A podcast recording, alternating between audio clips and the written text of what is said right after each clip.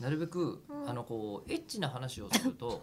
いいっていうことが分そかうっでてすきたね前回までの集計ね、うんえーなので結果あの、まあ、僕らはこう市場原理にうんのっとってはい生きるタイプの曲アナと声優さんですから、そうですよ、えーあの人気声優ですよそう人気声優笑っちゃったえー人気声優がエッチ な話人気声優がエッチな話をするためにぴったりなやつを、ええーメールで、えそんなの来てるんですかやらせじゃなくて、すごいね、えーえーとラジオネーム真のまりもさんからいただきましたあり、がとうございますえー吉田久典さん、えー中村えり子さんこん こんにちはこんにちはなんとフルネーム珍しいですねねえー前回吉田家の話が少し出てきましたねもうほぼ覚えていないんですけど、私出てきました出出てきてまきしたっけましたよく喋るよねっていうところからあ家自宅なんか族構成のそっか話だったりしたと思いますけど、であのえりこさんのあの家族の話は何度か聞いているのですが、はいえー超絶面白いお父さんの話とか ね、えー有名なのがありますけども吉田さんの家族についてはあまり知らないので、もし家族に関する面白いエピソードがあったら教えてください、えーちなみにうちはごく普通の家庭なのでお、えー兄がタイで性別適合手術をして姉になったということぐらいしか特別なエピソードはありません特別すぎんだろう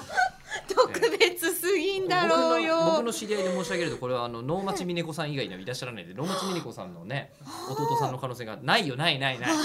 びっくりした今能町さんがそうなのかと思ってえどうしようっえて能なっ町ちさゃんそうったですよえ能町さんとうん久保光郎さんの「オールナイトニッポン」の第1回って聞いてませんでした、私聞いてなかったですえ本当、はいもうすごかったですよもうフリートークが一番初めの「オールナイト」の第1回って、うんまあ大体自己紹介になるあよそううなですね、うこん、とをはするじゃないですか、うんもう能町さん圧巻ですよ、圧巻もう能町さんのお話は、まあもうなんていうんですかねあのそういう手術をうん受けて、えー自分のあのねえーそうそうですねここまでの流れを言う、うんうんうんそしてこの季節のこう鑑みて言うと、風鈴があるじゃないですかええっと男性から女性になってるんですもんそうねです美そうねですそうです子さんはねね、うんだからもうこの風鈴を軒先から外したわけじゃないですか、はいはいはいはい、うん軒先からもう外秋しただよーっつそうっそうてそうそう、まあ、秋は真夏だけどね太陽だからうんうん そっか、うんうんでそのあのこう風鈴をこうあの外した後に、うんえー風鈴をあのタイに埋めてきた話っていう、じゃないのいや全員が全員食べるわけじゃないと思うんですよなん中だには食べることも可能だから食べる方もいると思うんですけど、うんだかそうならんだそういうことらしい、そういうことをお話になられていて、うんだうかんらこのあれですね真のまりもさんのお兄さんがもしこれ実在の人物だとするなだらば、ろならだかばらその取り外した後の風鈴をどう扱ったのかっていうのは非常に重要なところなんですよね。そうですかねそう重要。あでも私も、うんあの外した時にう、んえお医者 さんが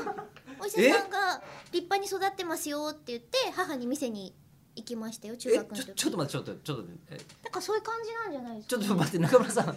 え中村さんえ人類えそうそうそうどうえそうそう何そうどういうことなの今のえ中学生の時に、うんあーちょっとまあ続きはじゃあまた長期になるわそんなん